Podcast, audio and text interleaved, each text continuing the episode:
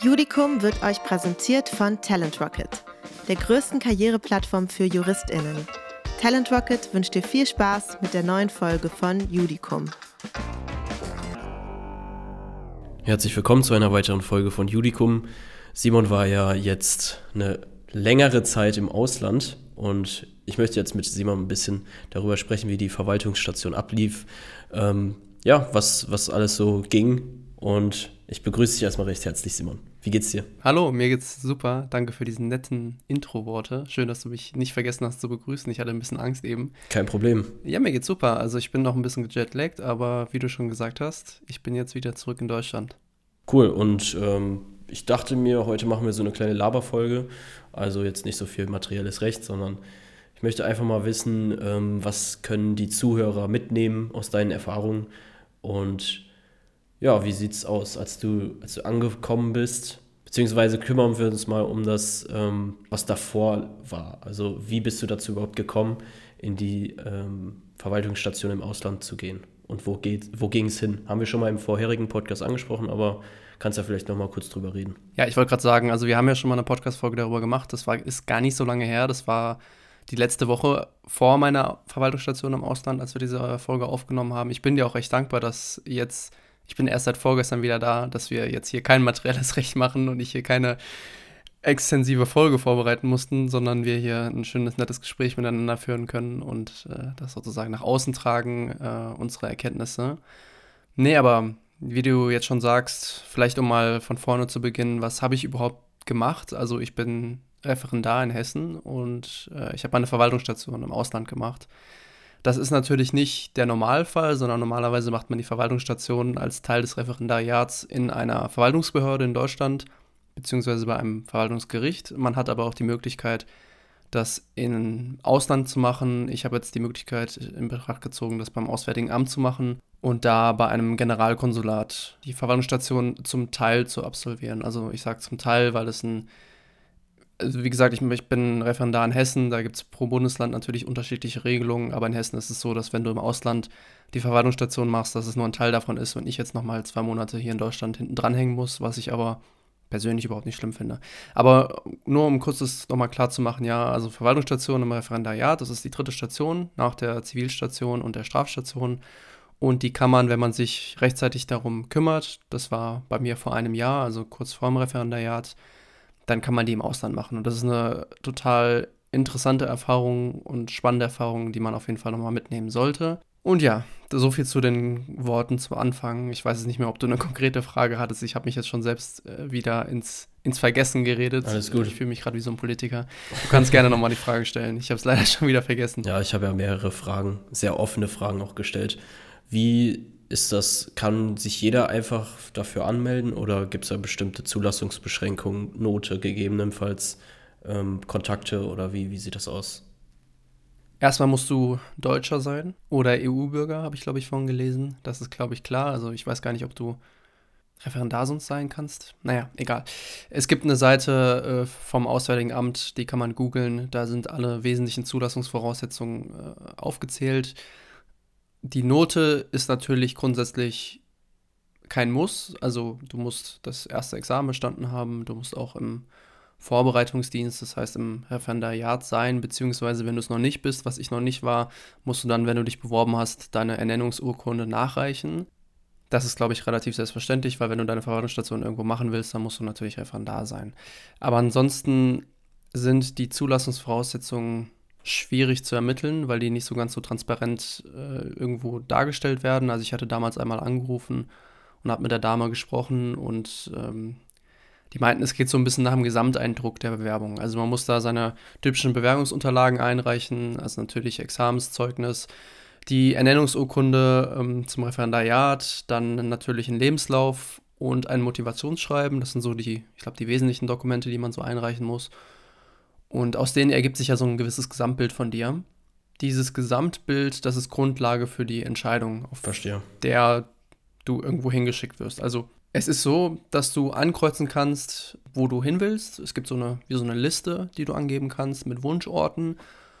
Und dann gibt es natürlich noch die Entscheidung oder die Auswahl, willst du im Zweifel auch nach Berlin geschickt werden, zur Zentrale des Auswärtigen Amtes. Und genau, je nachdem, wie deine Wunschliste so angegeben ist, wie die anderen Bewerber sich so abgeben, wie viele Bewerber es auf welche Wunschliste gibt, mhm. je nachdem, wirst du halt ausgewählt oder eben nicht. Aber wie gesagt, das ist nicht ganz so transparent. Ich glaube, das äh, ermittelt sich so ein bisschen aus einerseits deiner, deiner Abiturnote, deiner äh, Examensnote, deinen bisherigen Auslandserfahrungen. Ich glaube, die sind so das Wesentliche. Und im Grunde eigentlich die Frage, kommst du langfristig für das Auswärtige Amt so in Betracht? Weil du bist ja ein potenzieller Kandidat für später ja, dann. Okay, verstehe. Und du hast, ähm, also jetzt beamen wir uns mal so ein bisschen zu, die, äh, zu der Anfangszeit. Also du steigst gerade aus dem Flieger in äh, San Francisco. Du hast einen wie viel langen Stunden, zwölf Stunden, äh, zwölf Stunden Flug hinter dir? Elf, ja. Elf. Wie sieht das, wie sah es da aus? Was hast du dann gemacht? Also um vielleicht nochmal, wenn ich darf, nochmal einen Schritt zurückzugehen. Klar, gerne. Während ich noch in Deutschland bin, um vielleicht nochmal dieses ganze, diesen ganzen Bewerbungsprozess ein bisschen zu Ende zu bringen, damit sich die Leute darunter was vorstellen können. Ja. Also bevor du dorthin fliegst, wirst du dich im besten Fall natürlich, nachdem du deine Zusage bekommen hast, schon mit der jeweiligen Station in Verbindung setzen. Also ich war im Generalkonsulat in San Francisco. Das heißt, ich habe mich dann im Vorhinein schon mit dem Generalkonsulat in Verbindung gesetzt. Du bekommst dann natürlich die Kontaktdaten vom Auswärtigen Amt mitgeteilt und schreibst dann erstmal eine E-Mail hin und sagst dann, hallo, hier bin ich, ich bin die und die Person und ich komme dann und dann zu euch, um sich einfach mal ein bisschen vorzustellen, um freundlich zu sein und um auch natürlich Infos zu bekommen, weil es ist so, ich meine, gerade in den USA, aber auch in anderen Ländern ist es manchmal nicht ganz einfach, schon im Vorhinein alles zu planen. Also wie du jetzt sagst, auch der Flug einerseits und andererseits natürlich auch die Unterkunft. Also wo wirst du wohnen? Wie gut kann man da wohnen? Wie viel kostet es da zu wohnen? Gibt es vielleicht Referendare, die gerade noch da sind oder vor dir da waren, die du vielleicht kontaktieren kannst? Bei mir war das auch so, dass eine Referendarin zu der Zeit schon dort war. Das heißt, mit der konnte ich dann Kontakt aufnehmen und sie mit Fragen löchern. löchern. Das ist natürlich dann ganz praktisch, wenn man jemanden hat, der einem so alles aus der direkten Erfahrung berichten kann. Und so kann man sich ein bisschen auf die Station dann vorbereiten. Ähm, bei der Wohnungssuche, bevor die Frage kommt, weil die Frage kommt immer, äh, hat mich das Generalkonsulat nur begrenzt unterstützen können. Also eine Liste geben können mit potenziellen Wohnungen, aber man bekommt da jetzt nicht irgendwie eine Wohnung gestellt oder äh, ja, man muss sich da eigentlich selbst drum kümmern. So wie bei uns in Spanien. Ja. Genau. Um den Flug dann am Ende des Tages genauso und gerade in den USA ist es natürlich so, dass man ein Visum braucht. Man bekommt dann ein spezielles ähm, Visum, ich weiß gar nicht mehr welches das war, ich glaube A2, das ist wie so eine Art Diplomatenvisum. Da kann man dann insgesamt zwei Wochen länger bleiben, als die Station selbst ist. Das heißt, im besten Fall eine Woche vorher anreisen und eine Woche später, nachdem es zu Ende ist, abreisen. Viel länger kann man, also man kann damit keinen Urlaub machen oder so noch lange ja, Zeit. Okay. Das heißt, ich bin dann auch entsprechend, bei mir hat die Station mittwochs angefangen, das war der 1. März und ich bin freitags gelandet. Also ich hatte ein paar Tage vorher, um mich einzugewöhnen und die braucht man eigentlich auch. Mhm. Gerade mit dem Zeitunterschied. Ich meine, es war ein neun Stunden Zeitunterschied. Da hat man noch so ein bisschen Jetlag. Auf dem Hinflug war es nicht so schlimm. Jetzt gerade bin ich noch komplett, ich schwimme in der Zeit. Mhm. Also ich weiß gerade gar nicht, wo, wo, vorne und hinten ist. Das ist gerade noch ein bisschen schlimmer als beim Hinflug, aber es, man braucht tatsächlich ein paar Tage, um erstmal anzukommen. Und da kann man sich auch schon mal die Stadt angucken. Kann man sich mit dem Ganzen ein bisschen vertraut machen, um jetzt auch mal auf deine Frage zu kommen. Ja, wenn man landet, dann äh, geht man natürlich zuerst zu seiner Unterkunft. Man muss auch erstmal hinkommen vom Flughafen. Das heißt, sich entweder ein Uber nehmen oder mit den öffentlichen Verkehrsmitteln dahin kommen und sich dann auch mit den Geflogenheiten der jeweiligen Kultur vielleicht schon mal so ein bisschen auseinandersetzen. Also wie komme ich in der Stadt voran? Also bei mir waren das jetzt, die öffentlichen Verkehrsmittel sind in San Francisco ziemlich gut. Also da gibt es gute Bus Busanbindungen. Man kann aber zum Beispiel auch immer ein Uber nehmen. Es gibt jetzt natürlich auch Orte, wo das nicht so ganz so einfach ist. Also wenn du jetzt irgendwo, was weiß ich, äh, irgendwo anders in den USA bist, da gibt es natürlich meistens nicht so gute öffentliche Anbindungen und daran musst du dich auch erstmal gewöhnen.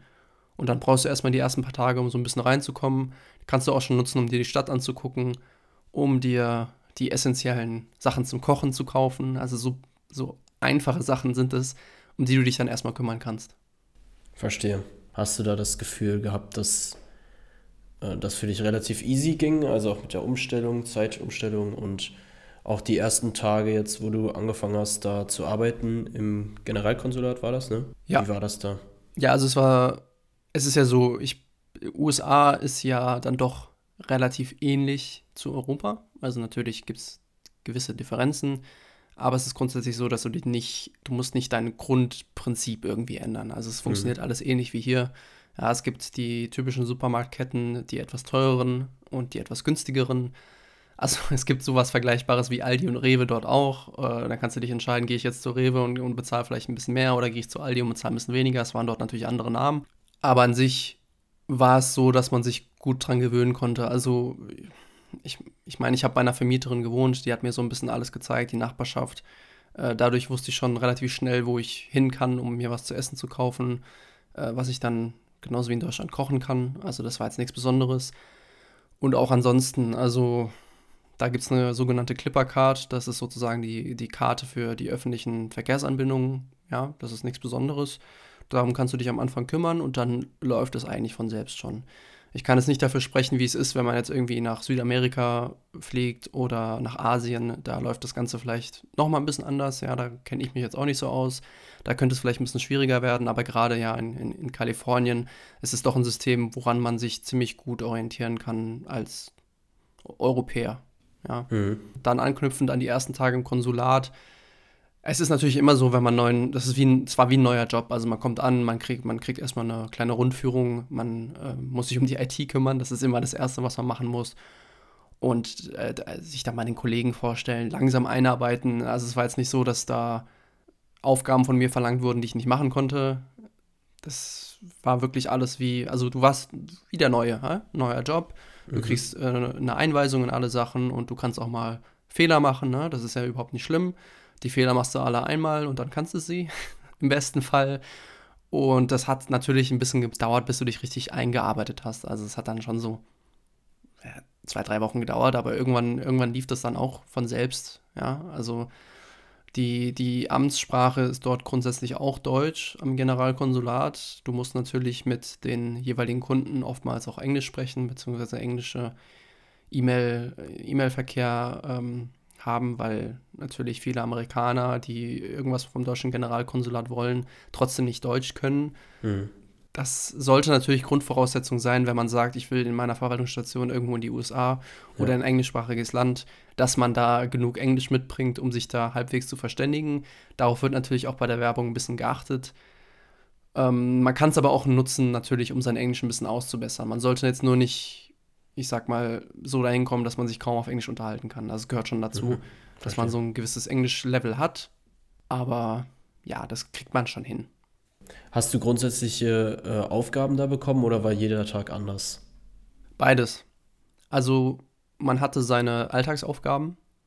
Man hatte, also es gibt natürlich im Generalkonsulat ganz viele verschiedene Sachen, die man machen kann. Und das war auch so ein bisschen so, es war nicht so, dass ich als Referendar eine Aufgabe fest zugewiesen bekommen habe, die ich jede Woche machen musste, sondern es war so, ja, schau mal, dass du vielleicht auf die Leute zugehst und aktiv nach Arbeit guckst. Und das habe ich dann auch gemacht. Also ich bin dann zu verschiedenen Leuten hingegangen in die Büros und habe gesagt, äh, ich habe gerade Kapazitäten, kann ich dich bei irgendwas unterstützen? Also der Klassiker.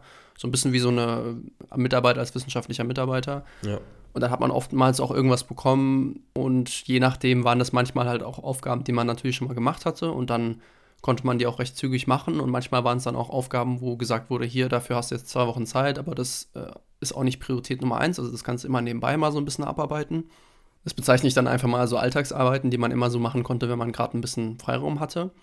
Es war aber auch so, dass man nicht immer nur im Büro saß und Arbeiten erledigt hat, sondern auch mal auf Abendveranstaltung mitgegangen ist. Oder man ist mal mit, ich weiß nicht, dem Wirtschaftsreferenten auch mittags zu irgendeinem Termin gegangen. Also man hat grundsätzlich Leute auf Termine begleitet, die an sich auch ganz spannend waren, wo man dann manchmal vielleicht danach ein Vermerk darüber schreiben musste oder gar nichts darüber schreiben musste. Und es war einfach nur ein interessanter Ausflug und man hat neue Leute kennengelernt und neue Sachen gesehen. Das heißt, es war im Großen und Ganzen eigentlich ein ziemlich bunter Mix aus verschiedenen Aufgaben, die gereicht haben von Aufgaben, die man immer erledigen konnte und die äh, in Anführungsstrichen damit einfach waren, weil es einfach Alltagsaufgaben waren. Das finde ich aber auch manchmal ganz angenehm. Dann waren es Aufgaben, die jedes Mal komplett neu waren, wo man sich neu eindenken musste. Und dann waren es aber auch Sachen, wo man aus dem Büro raus ist, wo man in die, in die, in die Wildnis gegangen ist mit, mit den anderen Mitarbeitern. Mhm. Also gerade in San Francisco ist natürlich das Silicon Valley nebenan und da gab es auch oft Termine ähm, bei den typischen Tech-Unternehmen, was natürlich höchst spannend war. Okay, hört sich sehr, sehr cool an. Was würdest du sagen, war so dein Highlight? Das hätte ich eben tatsächlich noch erwähnen können. Teil der Aufgabe war, und ich habe jetzt auch gehört, dass es bei anderen Generalkonsulaten auch so ein, eine typische Aufgabe ist, dass man bei der Vorbereitung von Delegationen mithilft.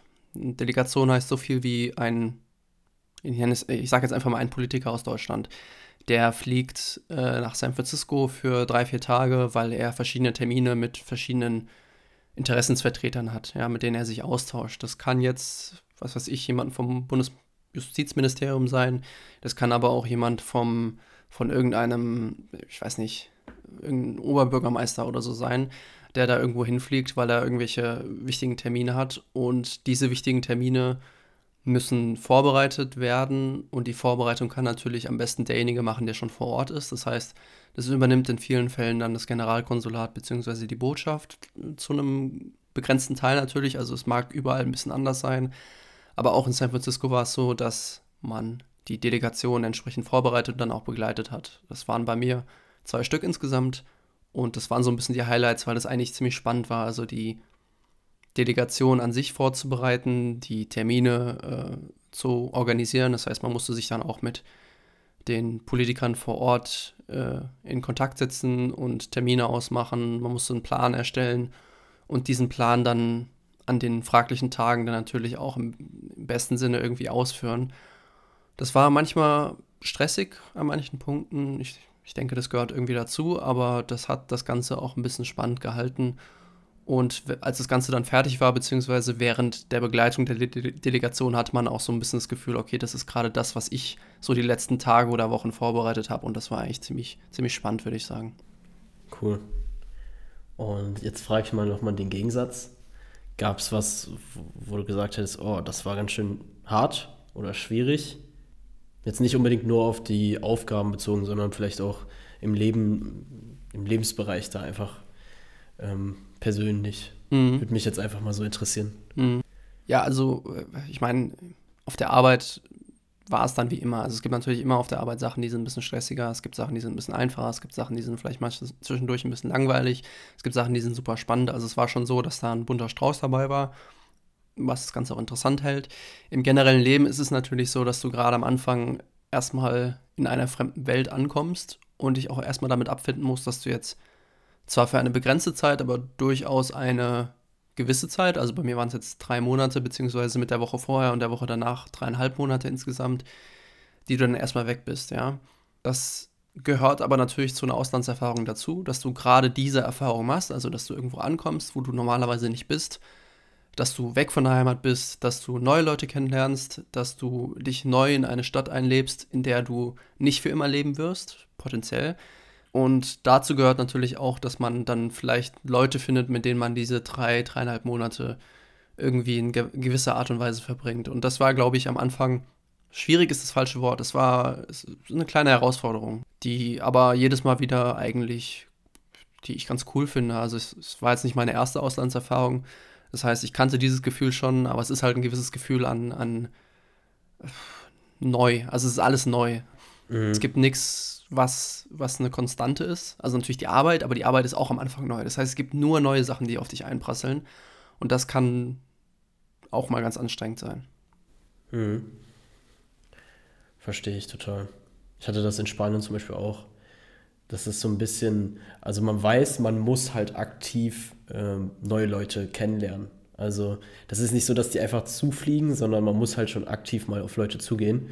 Sei es jetzt wie bei uns in Spanien in der Uni oder ähm, bei dir vielleicht auch im Arbeitsumfeld oder ähm, vorher schon mit der Referendarin, die da auch schon war.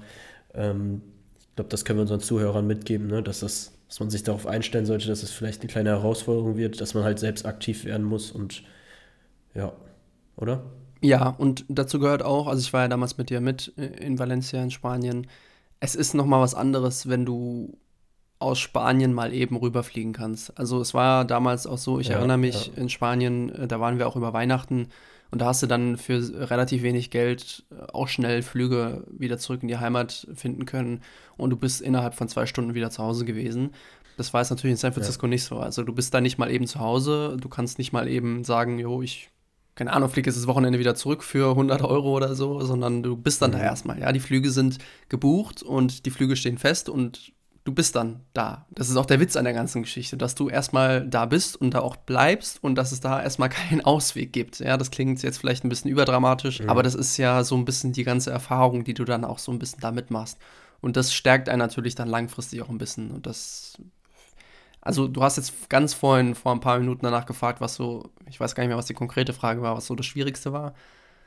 Es war natürlich somit das Schwierigste, aber es war eigentlich auch am, dann am Ende des Tages das Beste an allem, weil das gerade diese Auslandserfahrung ja ausmacht. Mhm. Ja, cool. Würdest du noch irgendwie abschließend den Leuten was mitgeben wollen? Ja, erstmal macht, versucht es zu machen. Also an jeden, der so ein bisschen darüber nachdenkt, soll ich eine Auslandserfahrung machen oder bleibe ich lieber in Deutschland und äh, bleib im sicheren Hafen und ziehe einfach durch das, was ich schon die ganze Zeit gemacht habe. Wenn ihr am Überlegen seid, dann kann ich, ich persönlich euch empfehlen, dass ihr die Auslandserfahrung in, in Angriff nehmt und dass ihr euch äh, versucht, irgendwie ein bisschen den Horizont zu erweitern. Also das kann nur positiv sein, jedenfalls habe ich das Gefühl.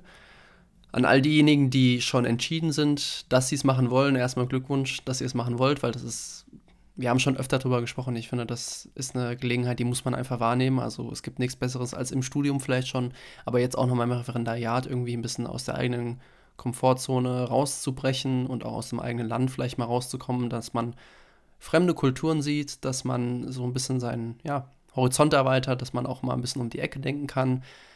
Und wenn ihr es macht, dann, dann macht es richtig. Ja, also dann zieht durch, dann versucht alles mhm. mitzunehmen, was es dort irgendwie gibt. Also wie gesagt, ich bin auch auf jede, jeden Termin, den ich irgendwie bekommen habe, bin ich mitgegangen und habe dann versucht, äh, da mit den Leuten auch in Kontakt zu treten. Und ich habe auch versucht, nicht nur San Francisco zu sehen, sondern auch alles drumherum, das heißt Los Angeles, äh, San Diego, andere Ziele. Ja, das gehört alles dazu, dass man nicht nur natürlich die drei Monate im stillen Kämmerchen hockt und sich mit den Leuten unterhält, mit denen man sowieso zu tun hat, sondern dass man auch so ein bisschen ausbricht aus diesem Ausbrechen, also nochmal so ein doppeltes mhm. äh, aus der Komfortzone raus, weil man darf nicht unterschätzen, ja, man, man fliegt zwar ins Ausland und man kommt raus aus seiner Komfortzone, aber man ist da drei Monate, das heißt, da entsteht eine neue Komfortzone.